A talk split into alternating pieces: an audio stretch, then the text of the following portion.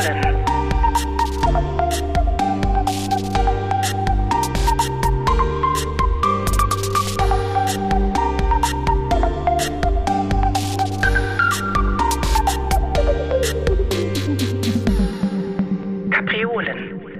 Ein herzliches Willkommen zur mittlerweile unglaublichen 27. Ausgabe von Kapriolen. Einmal im Monat lade ich mir im Namen des Literaturhauses Stuttgart Gäste ein zum Quiz.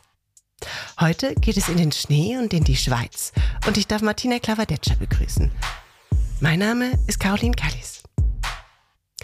Um Martina Clavadetscher ganz kurz vorzustellen, sie kommt gebürtig aus der Schweiz, ist 1979 in Zug geboren und sie ist Schriftstellerin und Dramatikerin.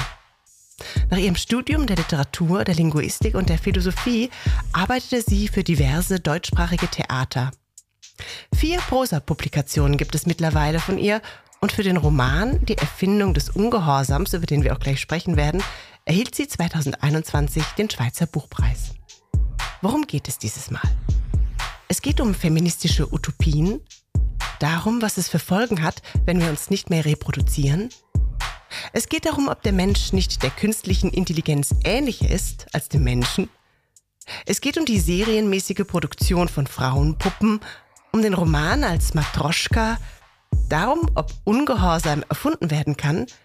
Es geht um Leerstellen und Geheimnisse, um Kernfusionen des Erzählens.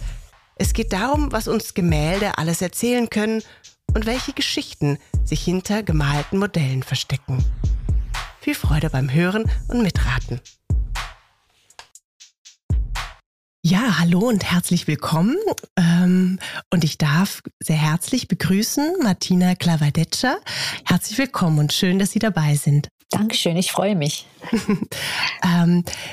Ich erreiche Sie ja heute in der Schweiz. Das ist ja das Schöne, dass wir hier immer digital zueinander zugeschaltet sind und wahrscheinlich ganz andere Dinge vor unserer Nase und aus unseren Fenstern sehen. Und deswegen meine Frage, liegt auch Schnee bei Ihnen? Ja, es liegt Schnee. Es ist grau und es liegt Schnee. Es schneit sogar ganz, ganz wenig. Ach, wie schön. Wie herrlich. Es ist so ein bisschen unsere Winter-Weihnachtsausgabe, so ganz kurz vor Weihnachten. Und nichtsdestotrotz habe ich natürlich einige Quizfragen im Gepäck. Und dann legen wir einfach mal ganz frei Schnauze los. Gut. Die erste Quizfrage, die kann uns führen. Also es ist ein bisschen die Frage, in welches Land wir quasi reisen. Nämlich kann es einmal sein von Charlotte Perkins Gilman aus ihrem Roman Herland. Das hat Sabine Wilhelm übersetzt. Und manche kennen die Autorin vielleicht noch von Die Gelbe Tapete. Das ist auch so ein sehr feministisch gelesener Roman. Aber es gibt eben auch noch mehr von ihr. Und in diesem Fall könnte es Herland sein. Oder aber ist es von P.D. James, die man als Krimi-Autorin kennt, aber es gibt auch den Roman von ihr Im Land der leeren Häuser, so heißt es auf Deutsch, übersetzt von Christa Seibicke und im Original heißt es The Children of Men.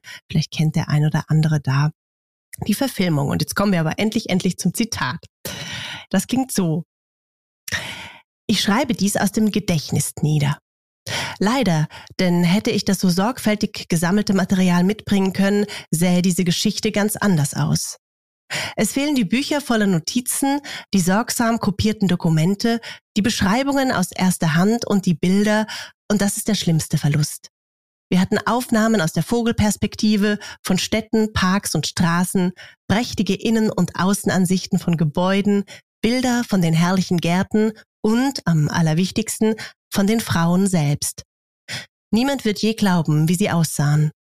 Beschreibungen taugen nie viel, wenn es um Frauen geht, und meine Stärke waren Beschreibungen sowieso nie. Aber irgendwie muss es getan werden. Die übrige Welt muss von diesem Land erfahren. Gut. Ich weiß es. Juhu. Ja, was glauben Sie? Das ist Herland von Perkins Gilman. Und Ich glaube, ziemlich am Anfang natürlich, weil es eine Schilderung ist dieser drei Wissenschaftler, die aus Herland, aus diesem Frauenland zurückkommen, da mehrere Monate oder Jahre waren und erlebt haben, wie es ist oder sein muss, in einer Welt zu leben, in einem Land zu leben, in dem ausschließlich Frauen sind, also auch die Kinder, nur Mädchen, Frauen, die sich selbst eine Zivilisation hergerichtet haben. Und das funktioniert ganz wunderbar in dieser Version. Ja, ich habe das Buch gelesen im Zusammenhang mit einem Theaterstück, das ich geschrieben habe, Bestien wir Bestien, das gerade an Bühnen Bern läuft. Und darin geht es auch um eine Utopie, Dystopie einer Welt, in dem Frauen wie in einer Ameisenkolonie zusammenleben im ersten Teil und sich freiwillig von der Pflicht, sich reproduzieren zu müssen, befreien. Genau. Und deswegen habe ich Herland gelesen, bin ich auf dieses Buch gestoßen. Ja. Und wie ist das mit P.D. James, von dem Sie auch sagten, es war eine Lektüre, die Sie jüngst umgetrieben hat? Genau, P.D. James ist dann eigentlich die Grundlage für den zweiten Teil des Stückes in Bern, in der das ist eigentlich wie gespiegelte Welt stattfindet, in der sich, in der eben eigentlich eine Unfruchtbarkeit stattfindet. Also die ganze Welt ist unfruchtbar geworden, nach 2 Generationen, 23 Jahre oder sowas, ist kein Kind mehr zur Welt gekommen und plötzlich gibt es eine Frau, die wieder schwanger wird. Und diese Frau muss geschützt werden, die flieht dann auch, die will nicht in dieses ganze System eingebunden werden, dann die Urmutter der neuen Zivilisation zu sein. Total spannender Roman auch, finde ich, die, wie Sie gesagt haben, eben eigentlich nicht so zu James passt. Es ist eigentlich wirklich eine Dystopie. Sie hat das in den 90ern geschrieben, Anfang 90er. Und interessanterweise spielt es 2021, also eigentlich im letzten Jahr für uns. Spannend auch, was passiert. Und das finde ich mitunter das Beste am Roman, zu sehen, wie sinnlos die ganze Welt wird, wenn man weiß, es kommen keine neuen Menschen mehr. Die ganze Kultur, das ganze Kulturschaffen, Wissenschaft, für was? Was bauen wir noch? Was hinterlassen wir? Es ist völlig egal, weil dann kommt niemand mehr. Und das fand ich, diese Depression, wie sie diese beschreibt, das fand ich super. Das bringt mich ja auch ein bisschen zu Ihrem Roman Die Erfindung des Ungehorsams, der den Schweizer Buchpreis 2021 erhalten hat und ja, den ich mit großer Begeisterung gelesen habe, aber auch sozusagen als Tastende, sage ich mal. Ich finde das ganz spannend, dass wenn man in diesen Roman hineingeht, man sich so ein bisschen durchtastet, wer sind eigentlich diese Frauen, um die es da geht? Wo spielt es eigentlich und wann spielt es eigentlich? Also, weil wir gerade von Zukunftsvisionen auch gesprochen haben und vielleicht, um das so kurz den Zuhörerinnen und Zuhörern zu schildern, ne? Also es geht um 3 Frauen, zusammengefasst um Iris, Ling und Ada. Und Iris ist diejenige, die anfängt zu erzählen. Und dann gibt es, es ist wie so eine Art Verschachtelung auch, also dass sich so Geschichten ineinander schlingen und man ganz genau aufpassen muss, wer erzählt jetzt hier gerade was. Und es geht auch ums Geschichten erzählen. Aber mich würde tatsächlich erstmal interessieren, weil Sie auch gerade gesagt haben, es geht um so etwas wie Fortpflanzung, ne?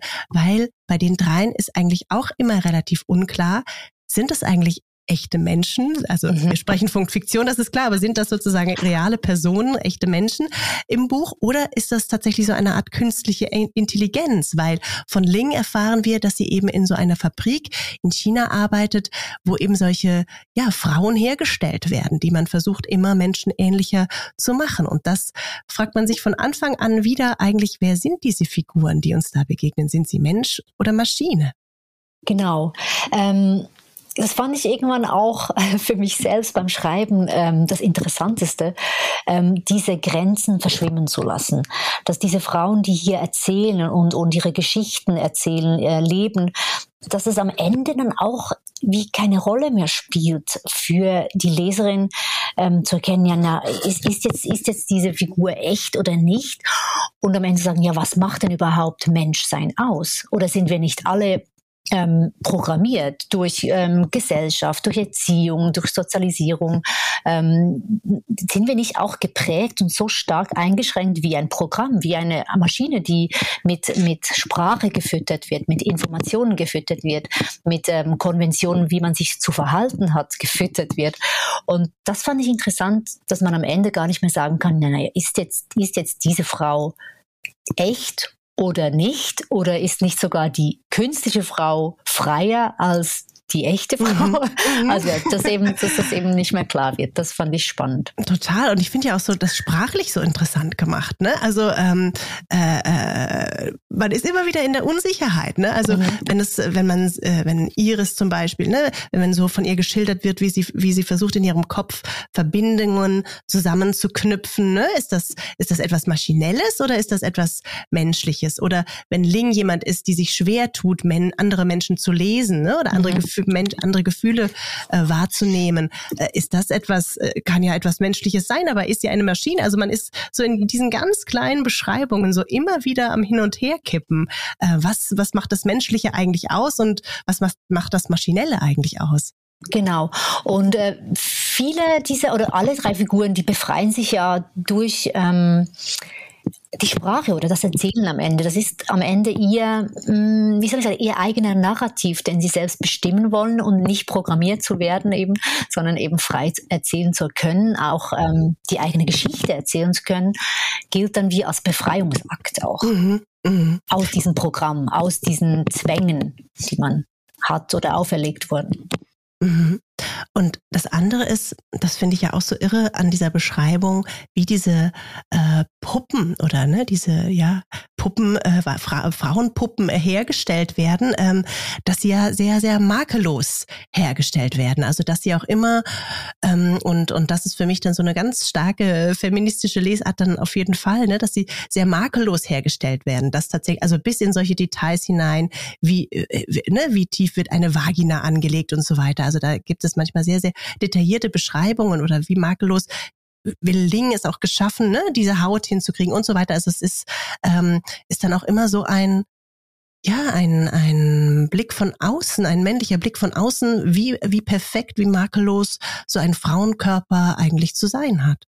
Ja, ich würde jetzt nicht sagen, es ist nur ein männlicher Blick. Ich glaube, es ist ein gesellschaftlicher Blick auf den Frauenkörper und diese Beschreibungen dieser Puppen, die sind ja tatsächlich so, die werden ja uniformiert, also in einheitlicher Ausgabe hergestellt. Es ist eine serienmäßige Produktion, ein serienmäßiger Schöpfungsakt auch. Und das fand ich wahnsinnig interessant, dass man hier menschliche Ebenbilder herstellt. Fast schon was Göttliches, eine totale Anmaßung, hier einfach Frauen oder Wunschfrauen herzustellen in, dutzendfach, hundertfach und die werden dann verschickt. Und ich fand das Bild ganz, ganz stark, auch sehr erzählend auch, weil Puppen immer was Erzählendes haben. Man projiziert ja eigene Wünsche und Geschichten auf oder in die Puppen hinein. Deswegen war von Anfang an klar, dass die Puppen ein ganz, ganz zentraler Moment dieses Buches sein sollen. Mhm.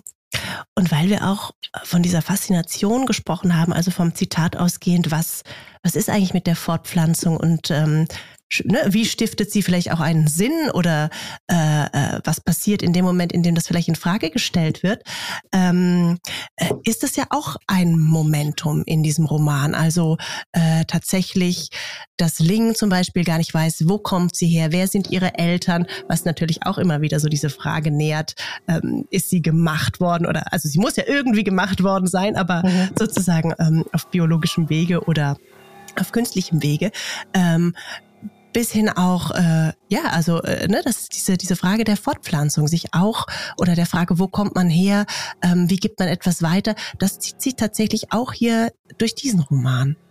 Ja, Herkunft ist ein ganz zentrales Motiv oder ich würde sagen eigentlich auch wie das Grundkonstrukt des Romans, deswegen auch die Verschachtelung. Ich wollte auch, dass in der Mitte wie ein Kern ist und aus diesem Kern entspringen dann die anderen Frauen. Das ist eine Babuschka-Puppe auch, die sich so immanent sind, die bedingen einander und ja, die Herkunft spielt insofern eine große Rolle für für die Puppen, für die Frauen, wo komme ich her, was ist meine Geschichte, wer hat mich gemacht, im weitesten Sinne, ob jetzt künstlich oder echt, sind zentrale Fragen, ja. Mhm.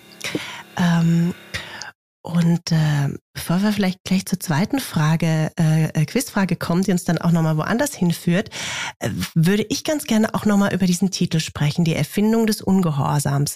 Weil das ist ja das Spannende, wenn wir Lingen folgen und das uns ihre Geschichte nimmt eigentlich den größten Teil im Buch ein, dann geht es auch damit einher, dass sie quasi eine neue Aufgabe in dieser Fabrik zugewiesen bekommt, nämlich eine Puppe, mit Namen Harmony, mit mehr Informationen zu füttern, beziehungsweise sie auch sozusagen menschenähnlicher zu machen, indem auch sozusagen Unlogisches oder Konfrontatives somit eingebaut wird. Und und dafür ist sie immer mit dieser Harmony mit in Interaktion und so, ja, man versucht ihr quasi dieses Ungehorsam mitzugeben. Und das finde ich eigentlich eine total spannende Frage. Also wie menschenähnlich wird die KI im Sinne von, wenn man tatsächlich so etwas wie Widerspruch, Unlogisches oder etwas eben auch Ungehorsames mit einpflanzt. Ja, genau. Das ist ja ein bisschen paradox. Kann man überhaupt Ungehorsam programmieren? Kann man den mitdenken oder vielleicht sogar auslösen? Deswegen mochte ich den Titel auch so gerne, weil er natürlich darauf hinweist, dass bei all diesen drei Frauen der Ungehorsam eine Befreiung ist aus einem programmierten System im weitesten Sinne und kann der erfunden werden von außen und dann wie eingepflanzt werden oder muss der zwingenderweise von selbst erfunden werden und bei der Puppe natürlich wird er wie mit eingerechnet, mit einprogrammiert, halt diese Freiheit, oder der Auslöser, dieser Funke, dass dann sich was verselbstständigt. Mhm. Mhm. Dann würde ich sagen, kommen wir zur zweiten Quizfrage. Und die kann uns führen entweder zum Klassiker der unheimlichen Literatur, nämlich zu Mary Shelleys Frankenstein und der moderne Prometheus. Das haben Karl Bruno Leder und Gerd Leetz übersetzt. Oder aber auch ein Klassiker der, ich nenne es mal Gruselromantik, E.T.A. Hoffmann, Der Sandmann. Und jetzt bin ich ganz gespannt. Ja. Ich auch. Ja.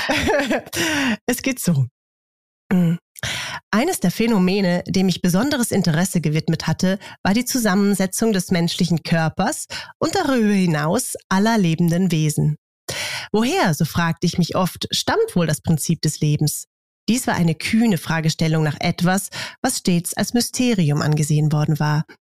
Aber mit wie vielen Geheimnissen könnten wir vertraut werden, wenn uns nicht Feigheit oder Nachlässigkeit an einer solch kühnen Fragestellung hinderten? Das ist schwieriger. Ja, genau. Aber ich denke schon, dass es Frankenstein ist. Es stimmt. Ja, genau. Das ist Viktor Frankenstein, der über seine Arbeit sinniert. Mhm, genau. Und diesen Wahn entwickelt, ein menschliches oder ein Wesen zu erschaffen. Mhm.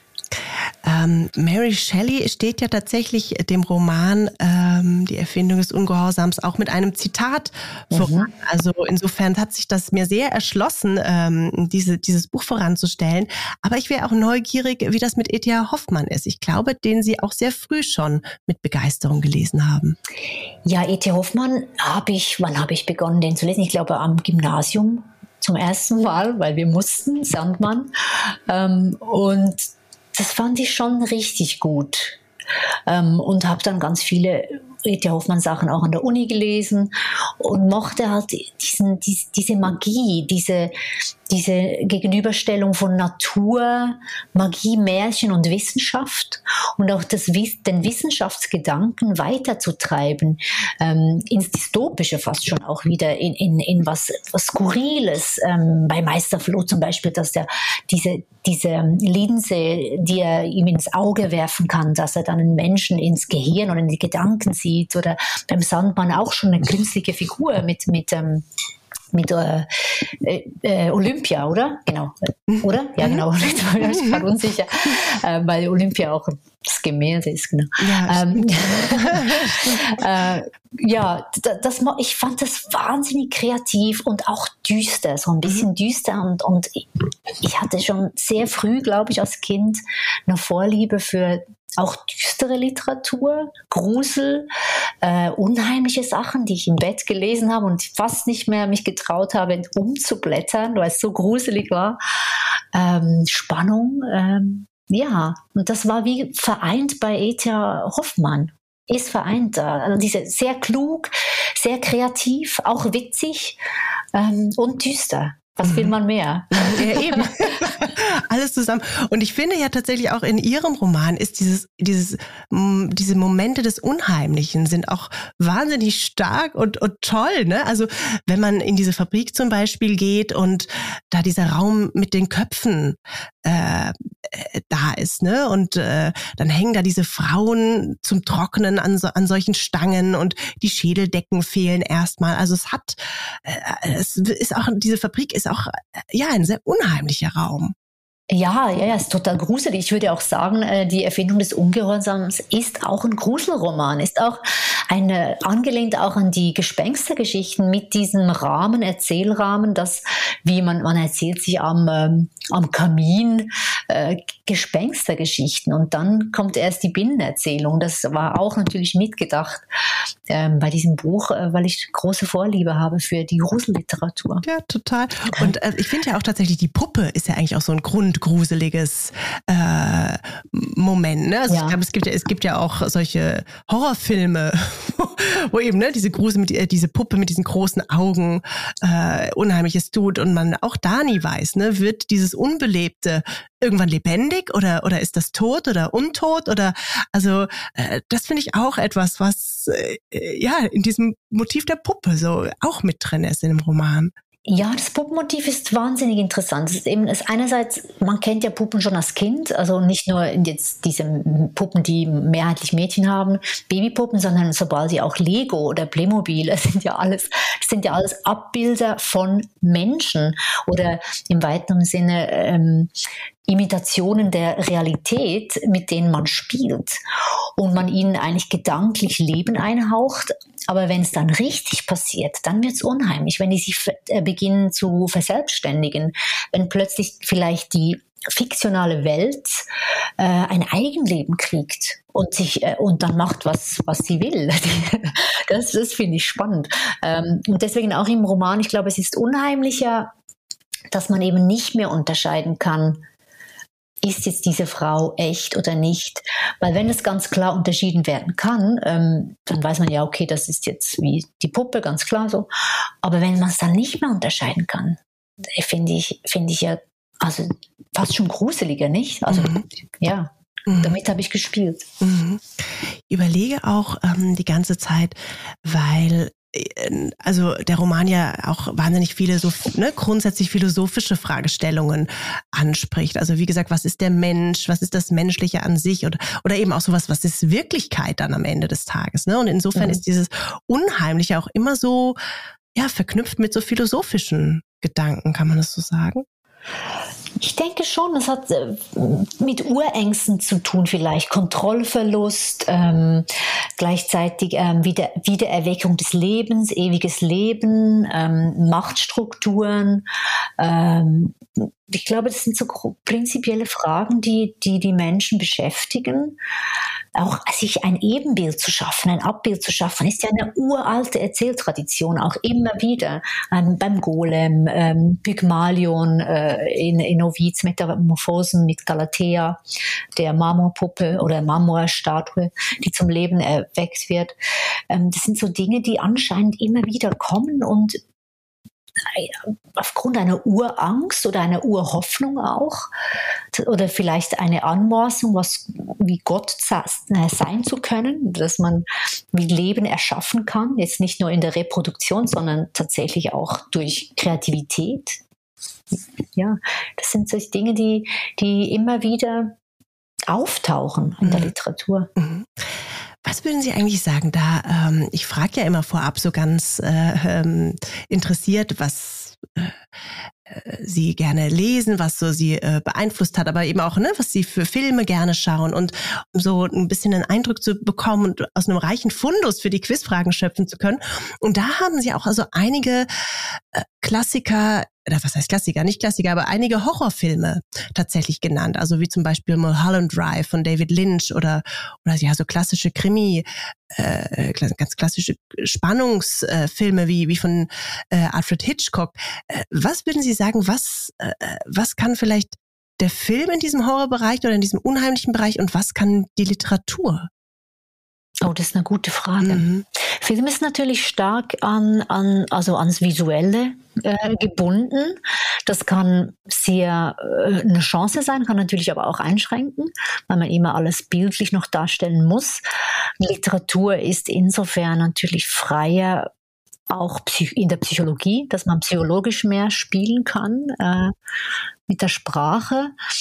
Wobei ich jetzt bei den Beispielen, die ich genannt habe, wie Mulholland Drive, auch von David Lynch und Hitchcock natürlich, sehr oft, ich glaube, mit Leerstellen spielen. Und das finde ich so interessant, auch in Literatur. Ich finde, jede gute Kunst muss Leerstellen, Geheimnisse, was haben, das eben noch nicht entdeckt wurde und vielleicht auch nie entdeckt wird, was unklar bleibt, im Grauen, versteckt.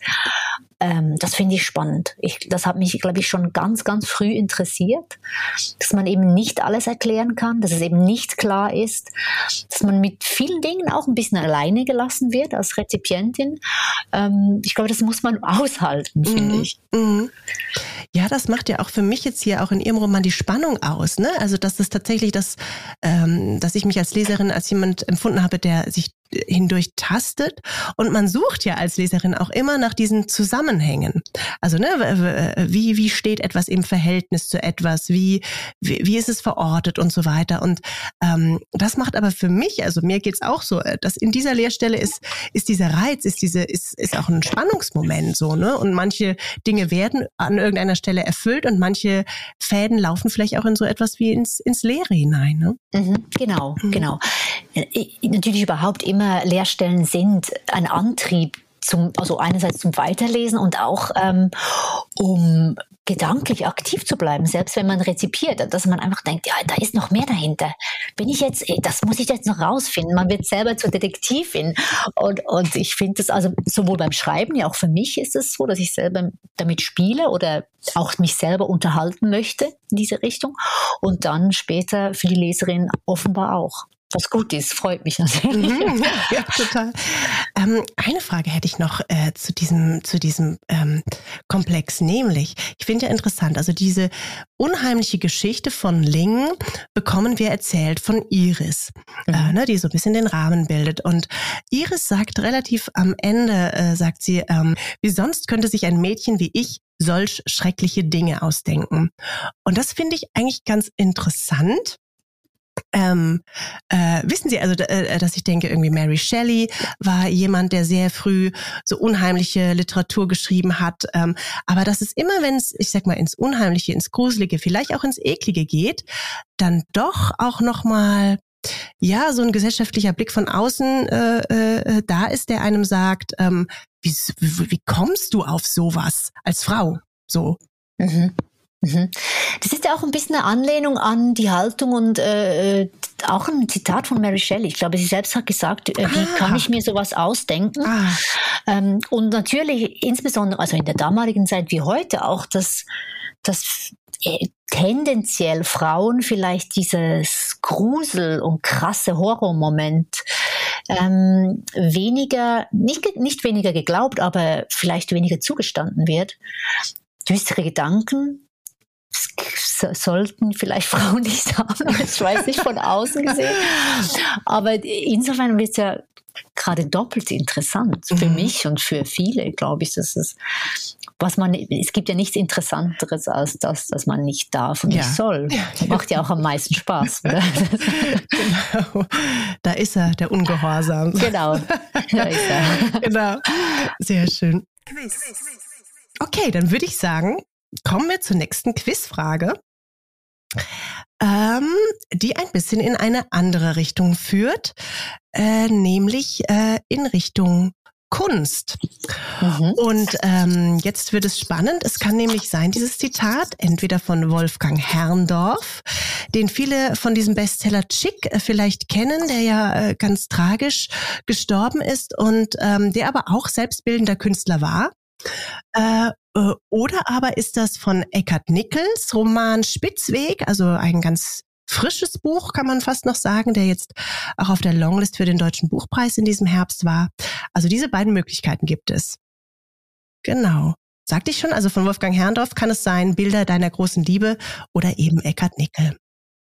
Und das Zitat, das ging zu. Ich habe mir nie viel aus Kunst gemacht. Die meisten Bilder, die ich zu Gesicht bekam, fand ich entweder unansehnlich oder nichtssagend. Bisweilen auch beides zugleich. Wie kamen Künstler nur auf die Idee, die Welt habe sich dafür zu interessieren, was sie zu Papier bringen? Gemälde an sich, wozu sind sie gut? Bevor ich eine Landschaft an die Wand hänge, blicke ich doch lieber durch ein Fenster auf sie hinaus. Und wenn mir danach sein sollte, einen Menschen zu sehen, bringe ich genau dort einen Spiegel an. Kunst versucht oft beides zu sein, Fenster wie Spiegel, und kann doch weder das eine noch das andere ersetzen. Gerade wenn sie versucht, das Leben wirklichkeitsgetreu abzubilden, zeigt sich das Ausmaß ihres Scheiterns besonders deutlich. Ja, ich glaube, das ist Spitzweg. Ja. Oder? Ich hoffe. Ja. Auf jeden Fall. Okay. Mhm. Toll. Was glauben Sie, was hat sie irgendetwas in die richtige Richtung geführt? Einerseits glaube ich Stil, die Sprache, und ich bin zugegeben gerade mittendrin bei Spitzweg, und ich glaube, kann es sein, dass es am Anfang ist? Das ist auch eins von relativ am Anfang, genau. Und ich kann mich erinnern, dass ich das gelesen habe. Mhm. Und Bilder deiner großen Liebe, kann ich mich jetzt nicht erinnern, dass da über Kunst sinniert wird von der Hauptfigur. Mhm. Von Isa heißt die, glaube ich. Genau, oder? Von Isa. Das stimmt. Da führt der Titel Bilder deiner großen Liebe ein wenig in die Irre. Aber ja, ach so, genau. Ja, stimmt. Ja, und ich dachte, ich wähle diese beiden. Also von Wolfgang Herrndorf sagten sie mir auch, das ist jemand, den sie gerne gelesen haben, der sie begleitet hat. Aber ich habe es natürlich auch gewählt, weil gerade ihre jüngste Publikation, die heißt Vor aller Augen und führt auch in die Kunstwelt. Und es ist aber kein Sachbuch, das finde ich total spannend, sondern es ist ein wirklich explizit literarisches Buch, das sich 19 Gemälde vor die Brust nimmt sozusagen, und die sind auch immer abgebildet, diese Gemälde, wo Frauen drauf abgebildet sind. Und wir alle kennen diese Bilder, wir alle kennen die Namen derjenigen, die diese Bilder gemalt haben, aber eben das Spannende ist, was sind das eigentlich für Frauen, die da abgebildet sind? Und dem sind sie auf die Spur gegangen und haben tatsächlich dann literarische Texte dazu geschrieben. Und das würde mich interessieren, wie ist es denn zu diesem wirklich besonderen Buchprojekt auch gekommen? Ja, das war eigentlich eine lustige Geschichte. Ich wurde vom Theater Basel damals vor einigen Jahren, ich weiß nicht mehr wann, das war 17 oder 18, 2018, angefragt, mit anderen Autorinnen aus der Schweiz, ein Werk aus dem Kunstmuseum Basel auszuwählen. Und zwar war das eine Zusammenarbeit vom Kunstmuseum Basel und Theater Basel. Und all diese Autorinnen durften sich eben ein Werk auswählen und dazu was schreiben. Und dann Schauspielerinnen des Theaters haben das dann im Museum gelesen, gespielt, einfach aufgeführt. Und ich wusste, dass im Kunstmuseum Basel ein Werk von Egon Schiele hängt oder ist. Auf dem Rücken liegende Frau heißt es. Ich habe es gesehen in der Sammlung, also im Katalog, und habe das dann gesucht im Museum und nicht gefunden, weil ich bin da hingegangen, dachte, das sehe ich mir jetzt an. Und dann wollte ich unbedingt dieses Bild beschreiben, weil ich fand es so spannend, dass ein Werk, aber auch eine Frau, die da so hängt, einfach weggehängt werden kann und ins Archiv oder ins Depot zurück muss und nicht gesehen wird. Habe dann auch gefragt, die Leute, die wussten dann nicht genau, wo es ist, ob es restauriert wird, was weiß ich. So, und ich habe dann geguckt, wer ist überhaupt auf diesem Bild? Fand ich dann interessant. Wer ist diese Frau? Weil groß steht da eigentlich der Name Egon Schiele, aber wer ist diese Frau? Und bin dann auf Walli Neuziel gestoßen. Das war die Partnerin von Egon Schiele, aber mehr als Geliebte war sie auch wirklich Helferin. Die hat Sachen organisiert für ihn. Also das war ein Team, wenn man so will. Und ich habe dann deren Geschichte erzählt. Ich habe dann Wally aus dem Bild sprechen lassen. Das wurde dann auch aufgeführt im Museum. Es war wunderschön. Und das war natürlich der Auslöser, weil die Museen sind voll von Frauen, die da hängen, angezogen, nackt. Und wir kennen ihre Gesichter, wir kennen ihre Körper, aber wir kennen nicht ihre Namen, wir kennen nicht ihre Geschichten. Und das wollte ich ändern. Ich fand das dann auch spannend, das herauszufinden, wer überhaupt da drauf ist und was ist deren Geschichte. Ja, das sind ganz viele, wie gesagt, das sind so ikonische Bilder eigentlich, ne? Die wirklich in den Kunstkosmos eingepflegt sind. Also ne, zum Beispiel Leonardos Dame mit Hermelin.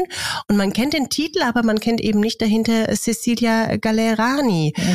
Und so geht das tatsächlich durch, oder ne? Das Mädchen mit den Perlohrgehänge oder Perlohrringen, ich weiß gar nicht, wie man das immer übersetzt, von Jan Vermeer, dessen Tochter darauf zu sehen ist, gell? Vermutlich. Da ist man sich nicht ganz sicher. Das ist eine Theorie. Genau. Da wäre meine Frage. Also wir haben sie ausgewählt unter dieser, ne, also ja, schieren Masse an Bildern und wie auch recherchiert oder ab welchem Moment dann auch wirklich der Fiktion den Raum gegeben?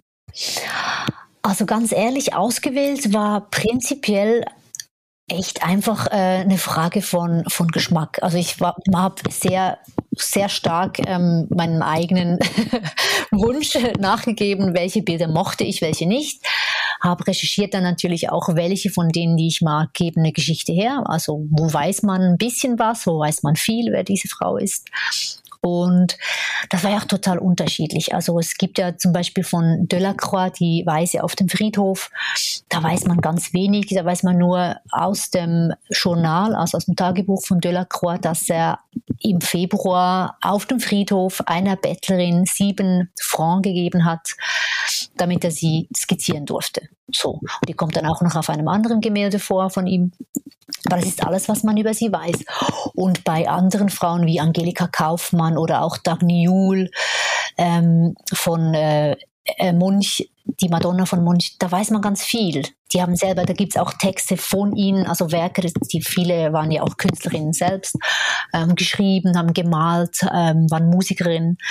Manchmal weiß man ganz viel. So, und jetzt gelegentlich war weniger zu wissen, fast besser, weil ich der Fiktion dann freien Lauf lassen konnte. Und viel zu wissen war dann vielleicht oft auch ein engeres Korsett. Und ich wollte dem auch gerecht werden, weil ich schon die Grundpfeiler der Fakten absolut respektiert habe. Also die Grundsituation, die Zeiten, das stimmt alles. Also ich habe das sehr recherchiert und wollte da auch wirklich, das musste einfach stimmen für mich. Und natürlich sind Szenen dann ausgemalt oder fiktional ausgeschmückt. Aber im Prinzip ist es schon sehr nah, glaube ich, an historischer Prosa. So wie. Und konnten Sie etwas herausfinden? Ich glaube, das ist sicherlich auch nicht ganz einfach gewesen, also was man da an Quellen oder Material hatte, aber auch die Frage, wie das tatsächlich auch eigentlich war, für jemanden Modell zu sitzen. Also war das etwas Zwanghaftes? War das etwas Ehrenvolles? Gab es Geld dafür? Konnten Sie da so ein bisschen was herausfinden? Ich glaube, diese Aufeinandertreffen von Künstler, Künstlerin und Modell waren ja sehr unterschiedlich. Also es gab ja solche, die waren die Ehefrauen oder Geliebte, dann gab es Zufallsbekanntschaften, es gab Freundschaften und dann gab es tatsächlich einfach das reine Business auch. Also dass Frauen halt sich bezahlen lassen haben und dann sich hingesetzt haben oder hingestellt und gemalt wurden. Das war sehr unterschiedlich. Inwiefern, wie anstrengend das tatsächlich war, diese Zeit da abzusitzen oder eben zu stehen, das findet man in Quellen erstaunlich wenig bis gar nicht, weil natürlich diese Frauen nicht erstens mal nicht vielleicht darüber geschrieben haben und falls sie das dann getan haben, diese Texte einfach nicht mehr existieren, nicht überliefert wurden. Selbst bei Gallerani, ja, zum Beispiel von Leonardo da Vinci, weiß man, diese Frau war höchst gebildet, hat sich mit Philosophen und Literaten umgeben am Hof von Mailand, aber keiner ihrer Texte ist überliefert. Das ist eigentlich eine Tragödie. Also deswegen, man sieht da schon auch, dass, wie soll man sagen, Material der Frauen oder eben was sie produziert haben, oft leider vergessen ging oder nicht überliefert wurde. Gewisse Dinge, die kommen jetzt auch ein bisschen ans Tageslicht, also zum Beispiel von Jeanne Hébuterne, die Geliebte von Modigliani, hat man später dann auch Bilder gefunden, endlich, ganz, ganz viele Jahre später, im Keller oder im Dachstock des Bruders, als er starb. Die sind jetzt auch ins Tageslicht gekommen. Und auch von Constance Guénion, den Ursprung der Welt von Courbet, also der Unterleib, der weibliche Unterleib, tauchen immer wieder Bilder auf, einzelne, ganz wenige, weil sie selbst auch gemalt hat gegen Ende. Oder nachdem sie Modell war, wurde sie selbst Malerin. Wurde auch ausgestellt in Paris, ganz oft. Und wie sind Sie, mich würde noch interessieren, wie Sie beim Schreiben auch vorgegangen sind, weil das ist ja das eine sozusagen vielleicht, ich hatte das Gefühl, es war auch immer natürlich eine Interaktion auch mit dem Bild, auch ne, teilweise mit Details im Bild, also es war dann etwas sehr Konkretes am Bild entlang erzähltes, aber natürlich eben auch die Geschichten hinten dran, also es gibt auch, Sie zitieren in der einen Erzählung, mag ich es mal nennen, über das Mädchen mit dem Perlenohrgehänge von Jan Vermeer. Da sagte eben dieser Vater Jan Vermeer, ein Bild ist stets mehr als seine Farben, mehr als die Leinwand und das abgebildete Objekt. Ein Bild ist auch seine Entstehung. Es beginnt erst durch seine Geschichte zu leben. Also wie war das irgendwie, ne? Mit dem Bild zu arbeiten, aber auch eben mit dem Hintergrundwissen zu arbeiten. Wie sind Sie da vorgegangen?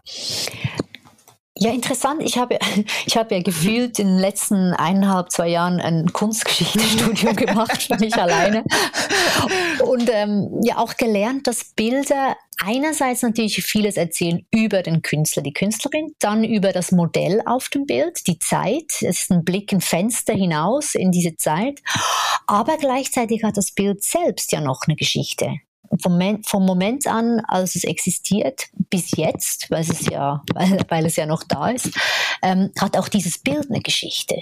In der Entstehung mit mehreren Schichten, also weil ein Bild ist ja immer auch was Dreidimensionales. Es gibt ja verschiedene Entstehensprozesse oder Entstehensphasen. Zum Beispiel auch bei Da Vinci gibt es mehrere Schichten dieses Bildes darunter, hat man rausgefunden. Und das Bild selbst reist ja dann noch oder überlebt Kriege und wird gestohlen und wird übermalt oder restauriert und es kommen wieder Dinge hervor, die man nicht wusste, dass sie da sind. Und ich habe versucht, bei einigen zumindest auch diese Ebene noch hineinzubringen, weil sie wesentlich sind und weil ich es auch spannend fand, diese Frauen darüber sprechen zu lassen, wie zum Beispiel bei Gallerani, die sagt, jetzt ist genug, jetzt habt ihr genug geschaut, ihr habt mich durchleuchtet, ihr habt mich restauriert und geputzt und ich wurde gestohlen und ich kann nicht mehr. Ich fand es spannend, irgendwie zu denken, wie fühlt sich denn jetzt diese Frau, die seit Jahrhunderten da das alles miterleben muss. Und ich finde aber auch tatsächlich auch, dass viele der Maler auch nicht so, also was ist nicht so gut wegkommen, aber also viele sind auch, also Rembrandt zum Beispiel, ne, da fängt ja die Geschichte an von Henrike Stoffel und sie sagt, er kann nur malen und saufen und vögeln. Ja, also viele der Frauen haben auch so eine Art Wut oder damit geht es zum Beispiel ja auch los oder eben auch skizzieren die Männer, die sie malen, oft auch sehr unverklärt. Ja, gnadenlos. Also ich glaube, diese ganze Genie-Kult wird ein bisschen aufgeräumt.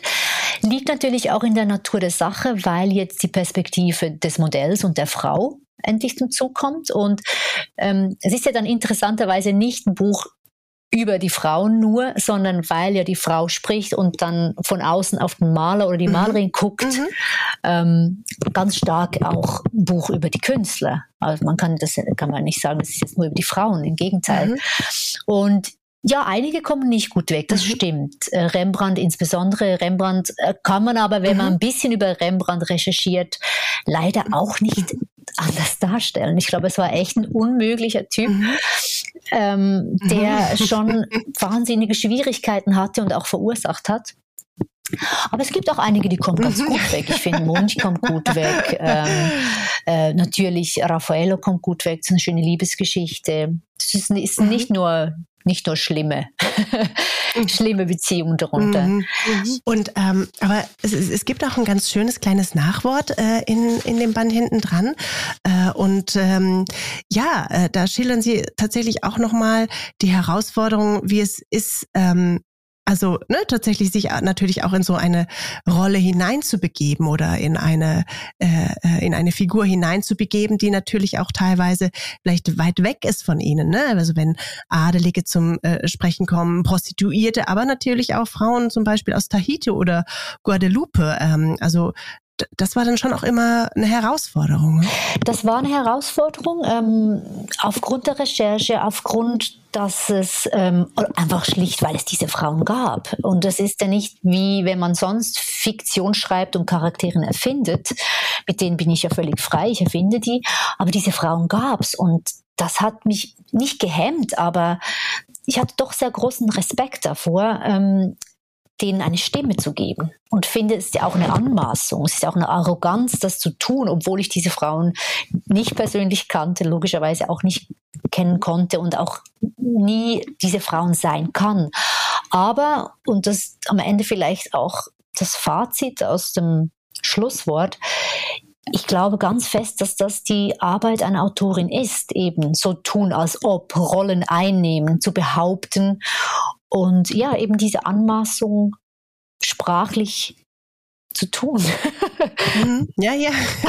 Ich finde ja, das ist ja irgendwie auch das Tolle, der Freiheit, sage ich mal, natürlich auch schreiben zu können. Also ich wollte noch so ein kleines Zitat von Wolfgang Herrndorf mit einbringen. Da heißt es eben in diesem Romanfragment, was es ja am Schluss geblieben ist, Bilder deiner großen Liebe. Da heißt es, und während ich so weine und klage und den Glauben an Gott verliere, würde der Romanautor die Gelegenheit nutzen, noch einmal schnell mein Leben vor den Augen des Lesers vorbeiziehen und dabei meinen Charakter in allen Facetten leuchten zu lassen. So in der Art wie Bilder auf einem Kalender. Schön. Und das fand ich ganz schön und dachte aber auch nochmal, ich finde das spannend, mit welcher Freiheit und mit welcher Selbstverständlichkeit sie ihre Romane schreiben, denn vielleicht das kann man ja nochmal erzählen, dass die sehr flatterhaft gesetzt sind. Dass sie teilweise in so eine lyrische Form hineingeraten, auch im Tonfall. Das finde ich ja auch ganz, ganz spannend. Das schätze ich so, dass sie sich im Erzählenden als auch eben in dem, was auf dem Papier passiert, große Freiheiten nehmen. Ja, schön, danke. Das gefällt mir natürlich. Das mit dem Flattersatz und das Lyrische, das passiert ganz oft, weil ich zuerst von Hand schreibe und die Form dann was Sprunghaftes, Schnelleres kriegt. Ich kann es auch ganz schlecht erklären. Es passiert nicht immer. Auch im Buch ist ja sehr unterschiedlich, also im neuen Buch. Ich finde auch, dass das lyrische Sprechen bei einigen sehr passt. Also ich glaube, dass gerade bei Gallerani ist es sehr passend. Oder dann auch bei Augustine Roulin von Van Gogh, die ja auch wie ein Schlaflied mit einbaut. Gelegentlich unterstützt die Form hier ganz starken Inhalt auch. Und dann finde ich, dann muss es so sein. Und manchmal muss es auch sein für mich, dass jetzt ein Wort zum Beispiel alleine steht oder dass es eben auf eine neue Zeile muss, weil ich finde, inhaltlich gehört es dann so hin, auch visuell. Das ist ganz schwer zu erklären. Es ist eine Angelegenheit, die natürlich dann bei der Arbeit im Satz viele Menschen fast in den Wahnsinn treibt, wenn sie mit mir arbeiten. Aber interessanterweise haben sie den Kniff schon raus und denken so, hey Martina, ich glaube, das muss doch da auch jetzt runter. Ja, stimmt, dankeschön. Ah. Das ist schön. Das ist gut. Und um vielleicht nochmal den Bogen auch zu schlagen zur der Erfindung des Ungehorsams, da geht es ja auch ganz viel, also ich finde, da wird ganz viel immer wieder mitreflektiert, eben weil das so verschachtelt gebaut ist und weil es ums Erzählen geht, ne? Also weil die eine Figur quasi die Geschichte der nächsten Figur erzählt, ja, dass es auch sehr stark ums Erzählen geht, ne? Und ganz arg im Mittelpunkt auch steht, was ist quasi der Kern einer Geschichte. Das finde ich aber ganz spannend. Also natürlich bei der Erfindung des Ungehorsams gibt es quasi einen Kern, eine Geschichte in der Mitte von allem. Aber würden Sie auch sagen, alles, was Sie schreiben, hat immer auch eine Art Kern und das wächst dann beim Schreiben? Also gibt es so einen Kern, von dem es aus losgeht, oder formt sich ein Kern immer wieder neu? Könnte man das so pauschal für Ihr Schreiben überhaupt sagen? Das ist eine sehr interessante Frage. Ich glaube, ich habe keine Antwort darauf. Ich weiß nicht, ob der Kern erst viel später durch die Hülle definiert wird und durch das Fleisch dann am Ende wird klar, das war ja der Kern. Ich muss darüber nachdenken. Ja. Interessant. Vielleicht weiß ich das oft am Anfang gar nicht selbst und es ist aber da und spürbar, aber ich kann es nicht benennen und erst am Ende wird es deutlich. Ich denke jetzt laut, ich weiß, es kann so sein. Es könnte so sein. Ja. Und meine letzte Frage wäre tatsächlich, und dann war das so fast ein Schnelldurchlauf durch Ihr Werk, und vieles haben wir nicht, weil Sie ja auch sehr, sehr viel fürs Theater schreiben oder eigentlich ursprünglich auch mit Theaterschreiben angefangen haben. Und manche der Themen, die ich in den Romanen gefunden habe, tauchen auch auf der Bühne auf, eben zum Beispiel Ada Lovelace, über die wir jetzt heute kaum gesprochen haben, die ja auch so eine ganz spannende historische Figur ist, wenn es um so etwas wie Computer oder KI oder so etwas geht. Aber wie auch immer, also da gab es auch, das tauchte auch mal auf der Bühne auf. Woher wissen Sie sozusagen, also wie findet sich die Form, auch hier nochmal, für die Inhalte? Ist das was Organisches oder hat man dann beim Schreiben manchmal auch wirklich so eine Bühnensituation schon konkret vor Augen und weiß, okay, das muss dahin?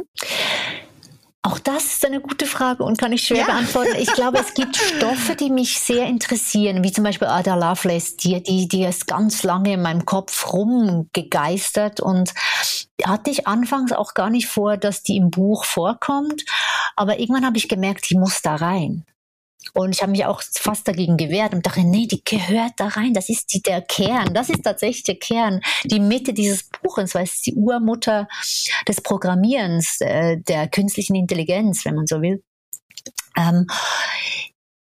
Wie kommt es zur Form? Schwer zu sagen. Es gibt schon Dinge, die ich finde, passen besser aufs Theater dann, weil natürlich schöner, wenn das dann von Menschen gespielt und gesprochen ist, weil es eine andere Sprachlichkeit hat. Aber zugegeben gibt es dann auch so Verschränkungen und ich finde diese ganzen Formen so aus Inseln zu sehen, auch nicht schön, weil ich mag das auch, wenn sich das verschränkt und wenn das zerfließt, wenn das Lyrische ins Prosaische kommt, wenn die Prosa plötzlich Theater werden kann. Und insbesondere die Theater, die mögen es ja auch, prosaische Texte zu inszenieren mittlerweile und wünschen das fast schon. Also beim letzten Auftrag in Bern wurde sogar gewünscht, dass ich es ähnlich wie Knochenlieder oder eben die Erfindung des Ungehorsams schreibe. Ich glaube, am Ende spielt es gar nicht mehr so eine Rolle bei mir. Ich glaube, ich mache so eine Kernfusion am Ende. Kernfusion ist schön. Das ist gut. Und aber gibt es die Überlegung, das noch als letzte Frage, von diesen beiden letzten Büchern, Vor aller Augen und die Erfindung des Ungehorsams, dass es, oder gibt es vielleicht sogar schon, und es ist nur noch nicht zu mir durchgedrungen, dass da Bühnenadaptionen kommen? War mal wieder Thema und im Gespräch kam bis jetzt noch nicht dazu, aber sehr gut vorstellbar, finde ich. Also auf jeden Fall. Wieso nicht? Gerne. Ich bin dabei. Sehr gut. Falls das jemand hört. Genau. Genau. Ja, wunderbar, liebe Martina Clavadetscher. Dann kann ich nur sagen, herzlichen Glückwunsch. 3 Quizfragen erfolgreich gemeistert. Juhu, danke. Wer hätte das gedacht? Wer hätte das gedacht? Genau. Nein, also ich war auf guter Dinge. Und ja, wie gesagt, es hätte noch viele tausend Themen mehr gegeben, aber vielen herzlichen Dank auf jeden Fall.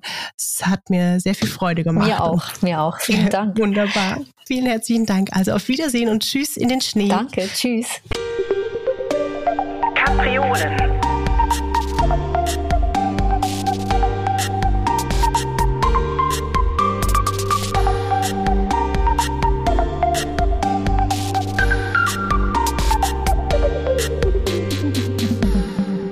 Kapriolen.